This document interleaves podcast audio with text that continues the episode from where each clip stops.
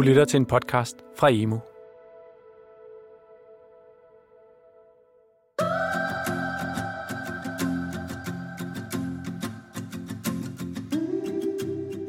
På P.K. Yonge-skolen i Florida, der er der ikke nogen specialklasser.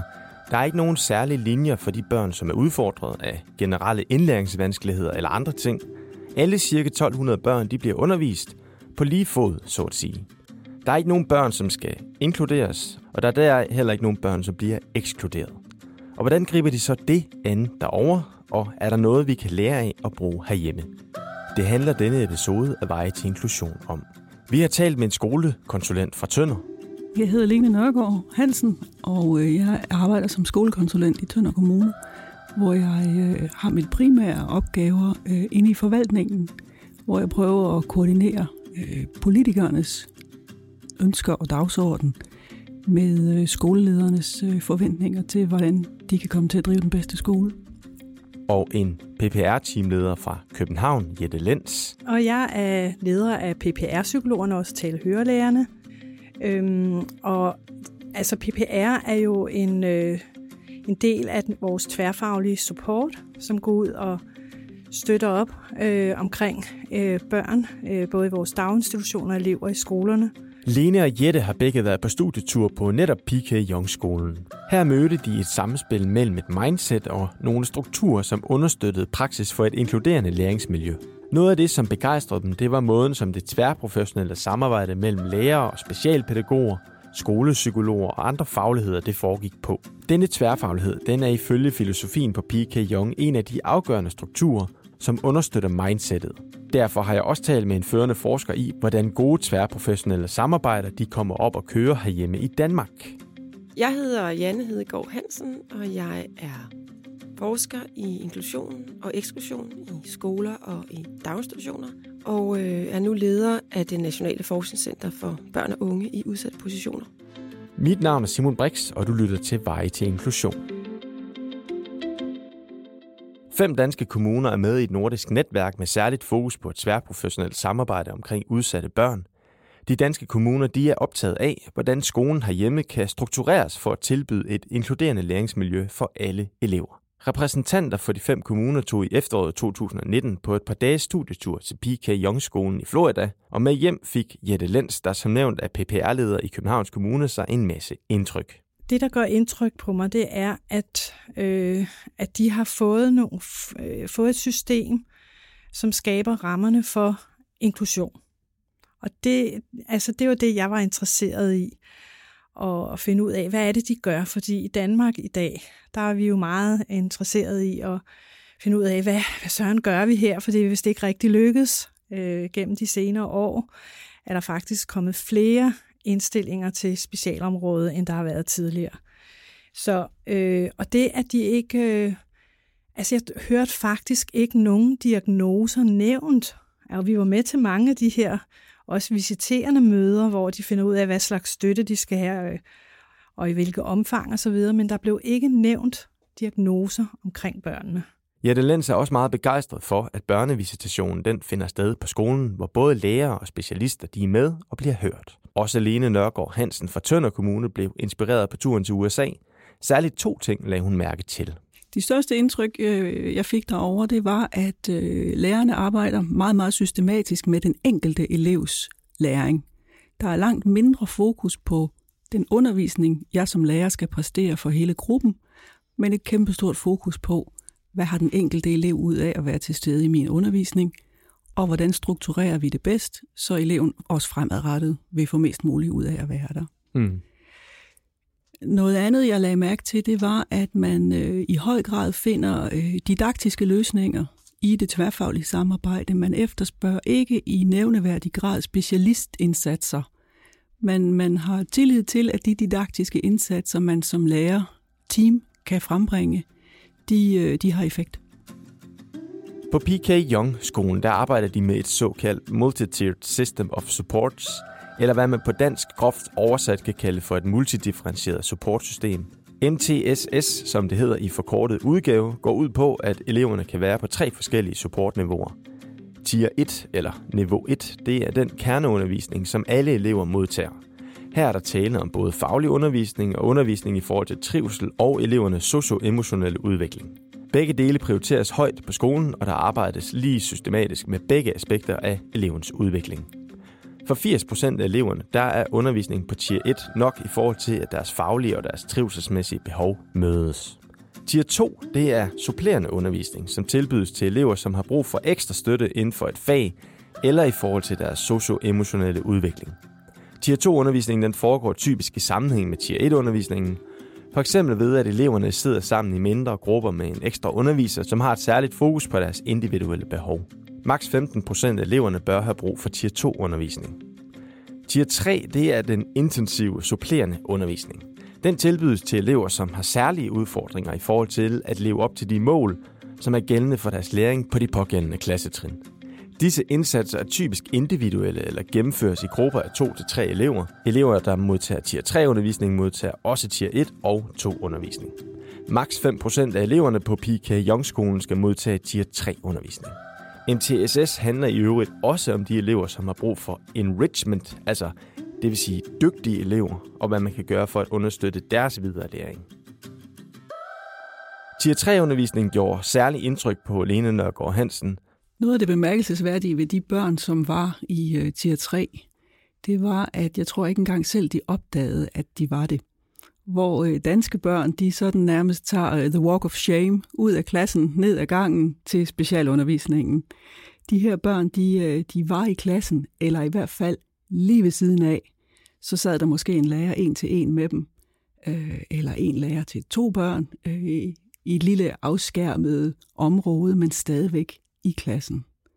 Så børnene, de var rigtig, rigtig tæt på almen undervisningen, hvis vi kan kalde det. Men faktisk noget af det andet, som var interessant at se, det var de narrativer, de har omkring undervisning, for de taler jo ikke om inklusion og eksklusion. De taler bare om børns læring. Skolen er indrettet med flydende klasserum, som gør det muligt at samle mange klasser sammen. Der er 18 elever i hver klasse, men 6 klasser kan godt være samlet.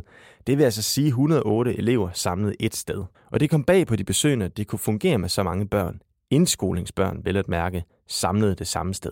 Vi tænkte, det her, det kan de små slet ikke kapere. De havde et indskolingsområde med, godt nok også med klasseværelser, men også med nogle store rum, hvor de sådan kunne gå frem og tilbage til at lave sådan lidt større undervisningsaktiviteter og så med mindre grupper.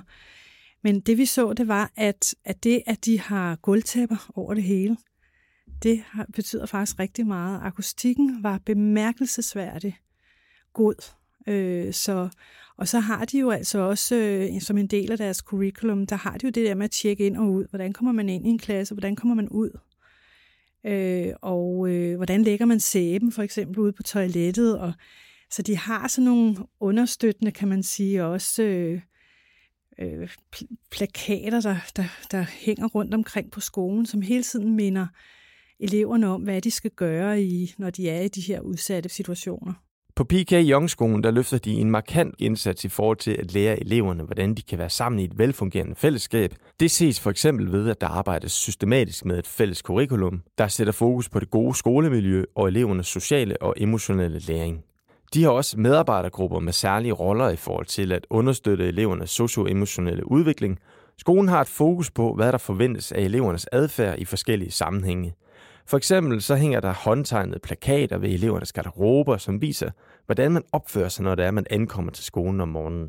Eller der er plakater, der viser, hvor højt man må tale i forbindelse med forskellige aktiviteter i løbet af dagen. Alt dette hjælper eleverne med at kunne agere i det åbne klassemiljø i hverdagen.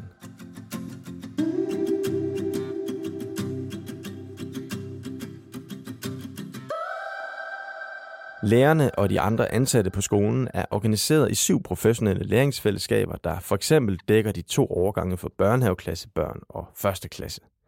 Uden for undervisningen der mødes deltagerne i de professionelle læringsfællesskaber og taler om, hvordan de kan forbedre det enkelte barns læring. Det gør de i såkaldte Student Success Teams, forkortet SST. I modsætning til en typisk dansk praksis, så tages beslutningen om det, som man i vores sammenhæng kalder for specialundervisning, altså af de fagpersoner, som er tæt på eleverne i hverdagen. Og da teamet mødes regelmæssigt cirka hver 6. uge hen over skoleåret, så følger man på P.K. Yonge hele tiden op på, om de strategier, man har igangsat, de har den ønskede effekt, eller om der er behov for justeringer. På møderne er der ifølge Lene Nørgaard Hansen stor fokus på didaktiske løsninger. Student Success Team, det er der, hvor man taler om den enkelte elevs muligheder. Alle klassens lærere mødes, også med specialisterne, som er tilknyttet. I Danmark ville det være vejledere af forskellige art, AKT-vejledere eller skolepsykologer. Det var det også her. Så har man på forhånd lavet en lille beskrivelse af eleven. Eleven er ført ind i et matrix, sådan så alle elevens resultater fremgår af det, som kommer op på skærmen. Når man skal drøfte eleven, så har man 4 minutter. Så det er ret kort tid, man faktisk kan tale om hver enkelt elev.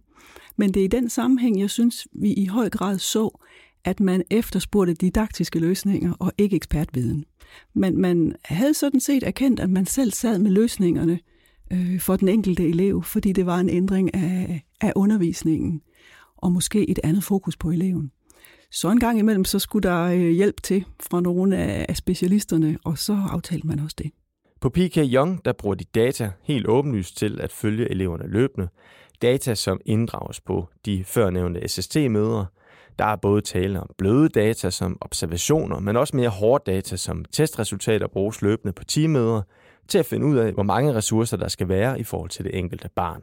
Så mødes de, og så planlægger de sammen, hvad de skal gøre fremadrettet, for at eleverne kommer i progression. Så hele det her med hele tiden at være optaget af fremskridt hos eleverne, være optaget af, hvad også børnene viser dem, de har brug for, og så lave individuelle planer for dem. Det var noget af det, som jeg blev meget, egentlig imponeret af, hvor professionel de her lærere arbejder. Og når det så er, at nogle af eleverne har brug for lidt mere støtte, intensiv støtte i en periode, så har de mulighed for meget hurtigt at få specialisterne ind. Faktisk var specialisterne, altså specialpædagogiske lærere osv., de var en del af deres team ude i årgangene. Så man skulle ikke sådan hente dem langt væk. De var faktisk en del af teamet og kunne komme med til deres møder og gå ind og ud af klasserne og arbejde som co-teachers osv. Og nogle af specialisterne var jo meget veluddannet, må jeg sige. Altså utrolig optaget af at blive bedre og specialpædagogisk. Skolepsykologerne, de var også, kan man sige, mere på og brugte ikke al deres tid. Eller det gør vi jo heller ikke hos os, heldigvis, men skolepsykologerne bruger meget deres tid på at lave individuelle udredninger til visitation. De var altså mere optaget af at være med ude og støtte op og give konsultationer og være en del af teamet, som rådgav. Noget af det, som betød meget for eleverne, Jette og Lene og de andre, de fik muligheden for at snakke med eleverne, det var, at de fik hjælp med det samme, og at lærerne, de kendte dem, de hilste på dem, og de spurgte ind til dem. Da vi talte med eleverne, så kunne vi virkelig mærke, at det var noget af det, der betød rigtig meget for dem. Nogle af dem var kommet fra andre skoler, fordi de ikke fungerede der. Så var de kommet ind på den her skole, og de kunne, noget af det, de sagde til os, det var, at det, der var forskel fra de andre skoler og så denne her, det var, at de skulle ikke vente så længe på hjælp, og at lærerne, bare sådan noget som, at lærerne hilser på dem, og spørger til dem, og kender dem. Altså, for eksempel, skolepsykologen kender også alle børnene. Det er ikke sådan nogle fremmede uden navne. Så der var altså, selvom der var 1100 elever, så var der sådan en slags, jeg ved ikke, man kunne kalde det familie. Det sagde forældrene til os. De følte sådan, de var lidt i familie, også med lærerne, ikke?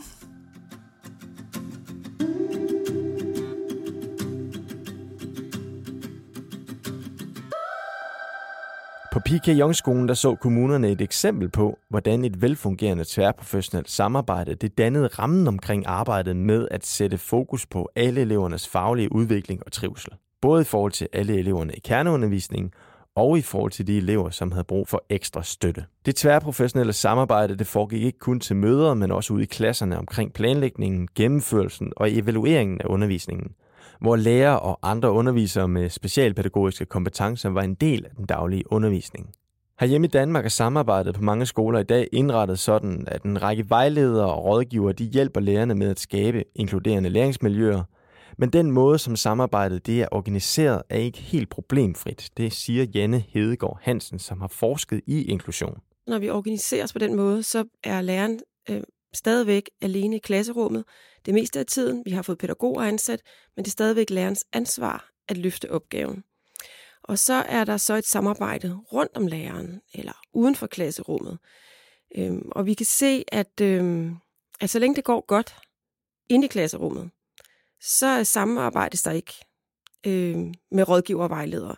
Det er først i det øjeblik, at læreren har en bekymring for en elev, eller for klassens trivsel, eller for sin egen mulighed for at undervise, at så kontakter læreren de rådgiver, vejledere og konsulenter, der er på skolerne, eller det kan også være en PPR-medarbejder for pædagog-psykologisk rådgivning i kommunen.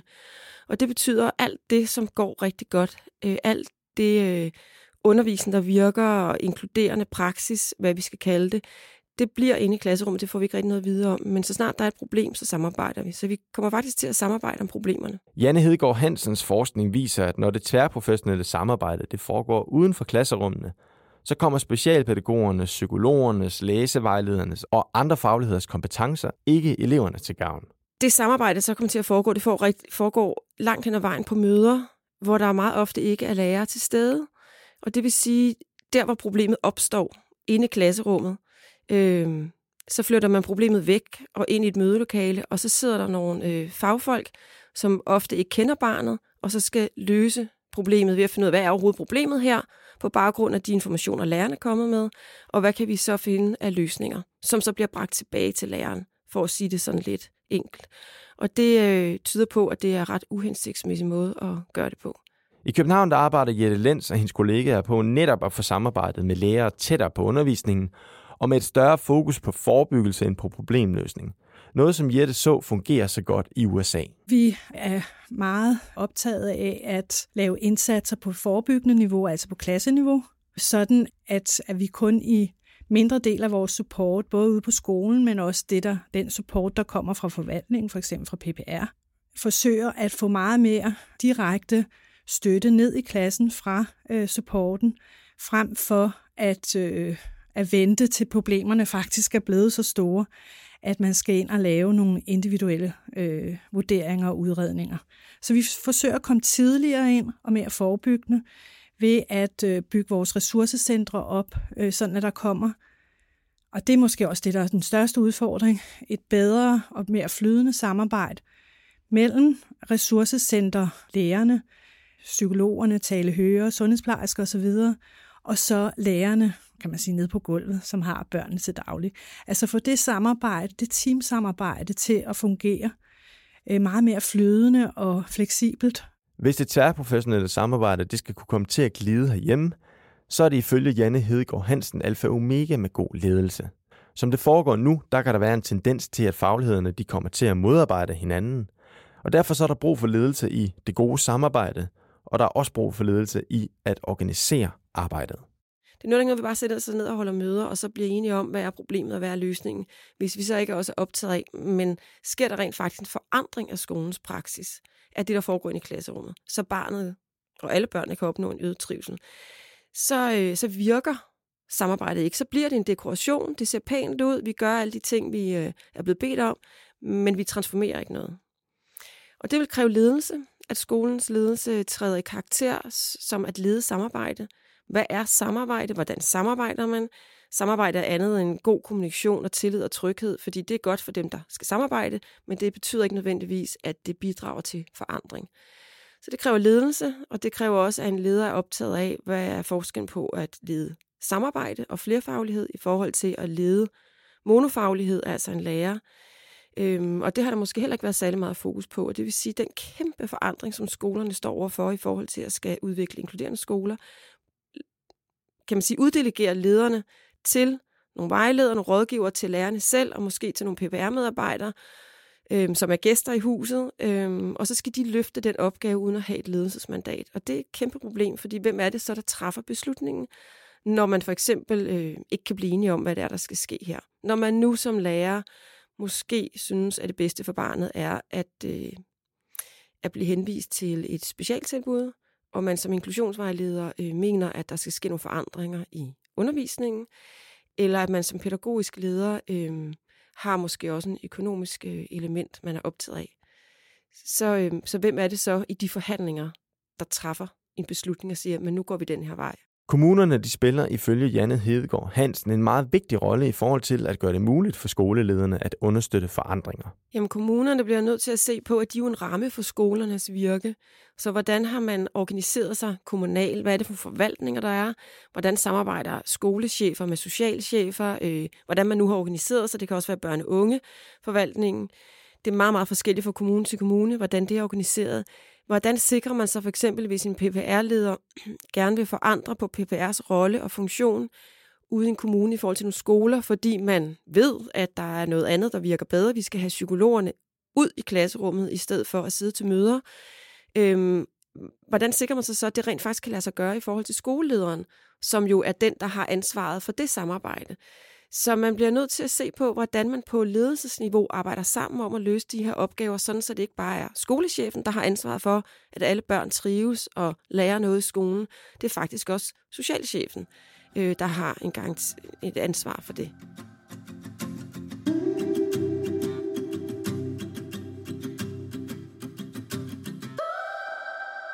På P.K. Yonge der har skolens ledelse igennem mange år investeret rigtig meget i lærernes udvikling. Noget, som ifølge ledelsen har været helt afgørende for den store succes med at skabe et inkluderende læringsmiljø. Da Jette Lenz og Lene Nørgaard Hansen de var på besøg på P.K. Yonge, der fik de sammen med de andre kommunerepræsentanter mulighed for at tale med personalet og med ledelsen, og her spurgte de blandt andet skolens leder Linda Hayes om, hvordan at de har arbejdet med at styrke lærernes mindset.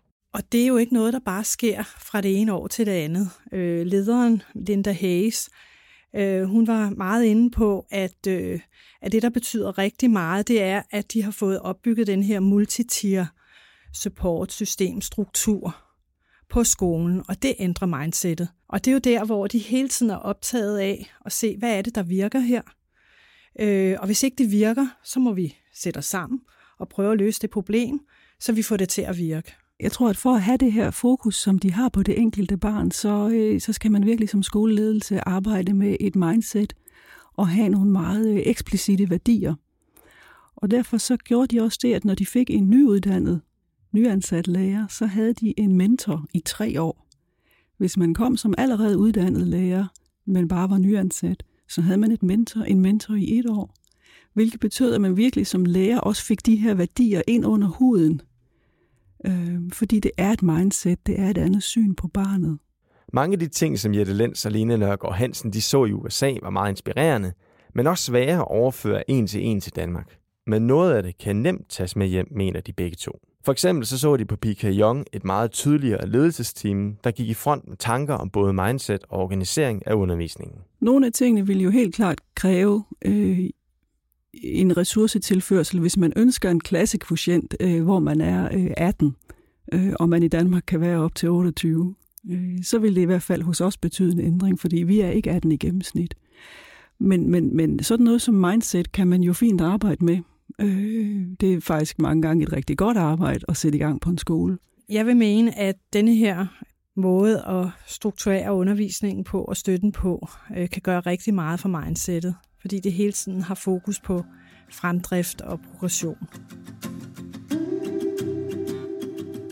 Og det var så anden episode af Veje til Inklusion. Hvis du er interesseret i at læse og høre mere om P.K. Yonge og deres måde at organisere undervisning på, så klik ind på linket i episodebeskrivelsen. Episode 3 af Veje til Inklusion handler om at styrke samarbejdet mellem almen og specialområdet på skolerne. Og hvis du abonnerer på denne podcast i din podcast-app, så får du besked på din telefon, når den næste episode den er udkommet. Mit navn er Simon Brix. Tak fordi du lyttede med. Vi lyttes ved.